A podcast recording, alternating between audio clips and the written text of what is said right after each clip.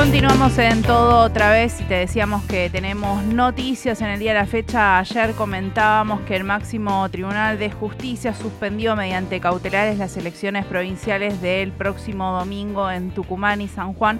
Para hablar un poco de lo que está sucediendo, estamos en comunicación con María Reigada, senadora provincial del Frente de Todos, para hablar sobre esto. María, te agradecemos muchísimo la comunicación y te saludamos Agustín y Raquel aquí. Hola Agustín, Raquel, un saludo a toda la audiencia. Brevemente queríamos hablar con vos y consultarte qué es esto que está sucediendo con este fallo y la intromisión de poderes. ¿Cuál es la visión desde funcionarios públicos, digamos, que ven que se está avasallando un poco la división de los poderes? Sí, ya hace rato que esto viene pasando. Esta es una más, una muy notoria, muy explícita, digamos. Pero ya cuando fallaron por el tema de la participación, se pusieron por arriba de los poderes legislativos, se pusieron por arriba de los procesos constitucionales que establecen cómo se define la coparticipación, o sea que ellos aducen que defienden la Constitución cuando les conviene, que esperan 16 años para derogar una ley por anticonstitucional también. ¿Qué pasó durante esos 16 años? ¿No era constitucional? ¿No definieron que no lo era?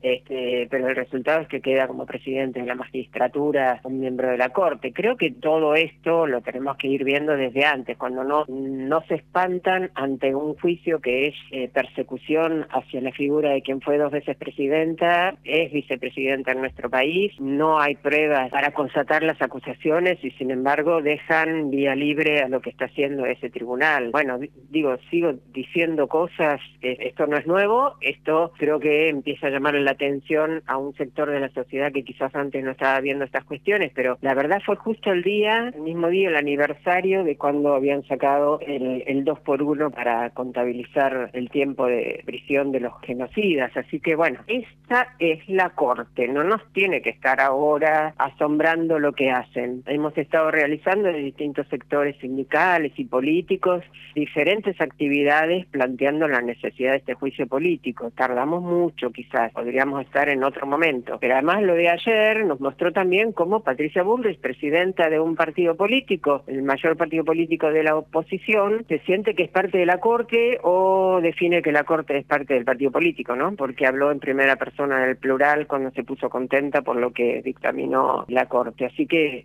nada, esto es lo que estamos viviendo. Y es un avasallamiento muy grande hacia la democracia. Estamos haciendo todos los días que podemos recordar que se van a cumplir este año los 40 años de haber logrado la democracia, pero la verdad que esta Corte está lastimando muy seriamente el proceso que tenemos que tener, el proceso donde el día de las elecciones es el día en que todos los ciudadanos y ciudadanas valemos lo mismo, nuestro voto, no importa dónde vivamos, qué estudios tengamos, qué color de piel tenemos, de qué cultura son nuestros antepasados, todos valemos lo mismo y tenemos el derecho a decidir quiénes tienen que gobernar, la provincia, los municipios, nuestro país. Y no se hace un proceso eleccionario, no se hace de un día para el otro, es todo un proceso, veían cómo se estaba realizando, hubo justicia electoral provincial que falló, y ellos fallan en contra de esas justicias provinciales, a 5 días de las elecciones. María, frente a este conflicto de un carácter eminentemente político, ¿qué salida política le ves vos a toda esta situación? Nos mencionabas el juicio a la Corte, el juicio político a la Corte, pero ¿de qué manera crees vos que se puede encontrar una resolución? No es exclusivamente a las elecciones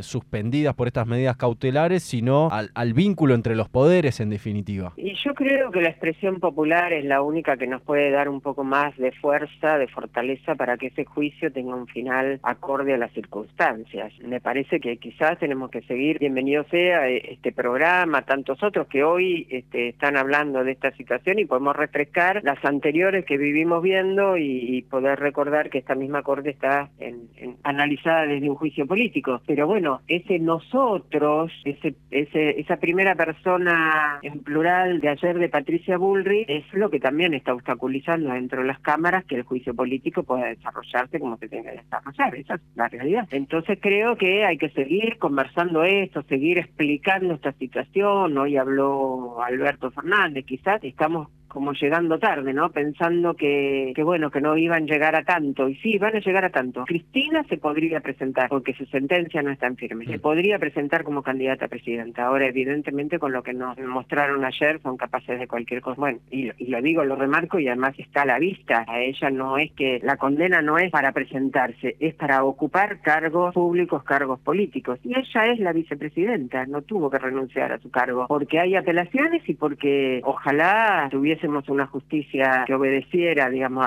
a los procesos como se tienen que realizar y esa apelación pudiese llegar a buen fin. Es un juicio absolutamente amañado, un juicio absolutamente falso, un juicio basado en la persecución política, pero no se avanza con la investigación que tenemos que realizar sobre el atentado, sobre el posible magnicidio que por suerte fue fallido. Entonces le ponemos la lupa a donde le quieren poner. Y ayer Rosati además planteaba que a él no le estaba gustando la emisión monetaria y plantea que la Corte es la que tiene que cuidar la Constitución, por lo tanto nos van a decir que se están preparando para dirigir la economía de nuestro país. Ahora, no le preocupó cómo perdía valor la moneda nacional ante el endeudamiento que generó el gobierno de Macri, Vidal y Larreta y Bullrich. No le preocupó la fuga de divisas que también generan pérdida de poder de nuestra moneda, pero sí le preocupa lo que hoy se tiene que estar realizando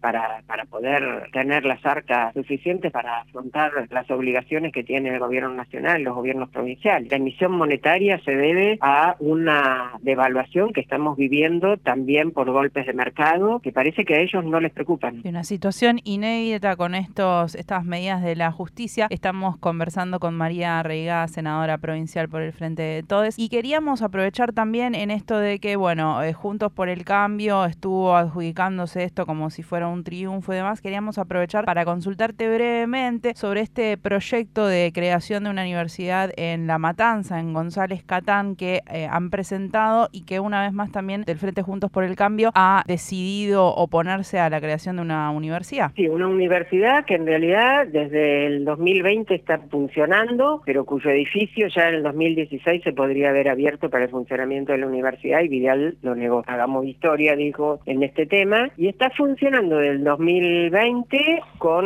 desde los aportes que generan la universidad de General Sarmiento, la UBA, la de Burlingame y la Jauretche. Y lo que se pretende es poder lograr la independencia de la universidad y que con recursos de la provincia de Buenos Aires pueda tener un funcionamiento pleno para que pueda avanzar en lo que significa la extensión universitaria, la investigación, todo lo que apareja una universidad de estas características en una zona que está recibiendo estudiantado del tercer cordón y el cuarto cordón del conurbano bonaerense, del suroeste del conurbano, y nos parece que además con una apuesta académica muy interesante de investigación y de tecnología y de medicina también enfocada desde la tecnología en la medicina, ¿no? De las nuevas tecnologías en la medicina. Y esto nos parece que es también, y lo digo con mucho pesar, Juntos por el Cambio tiene un proyecto de una universidad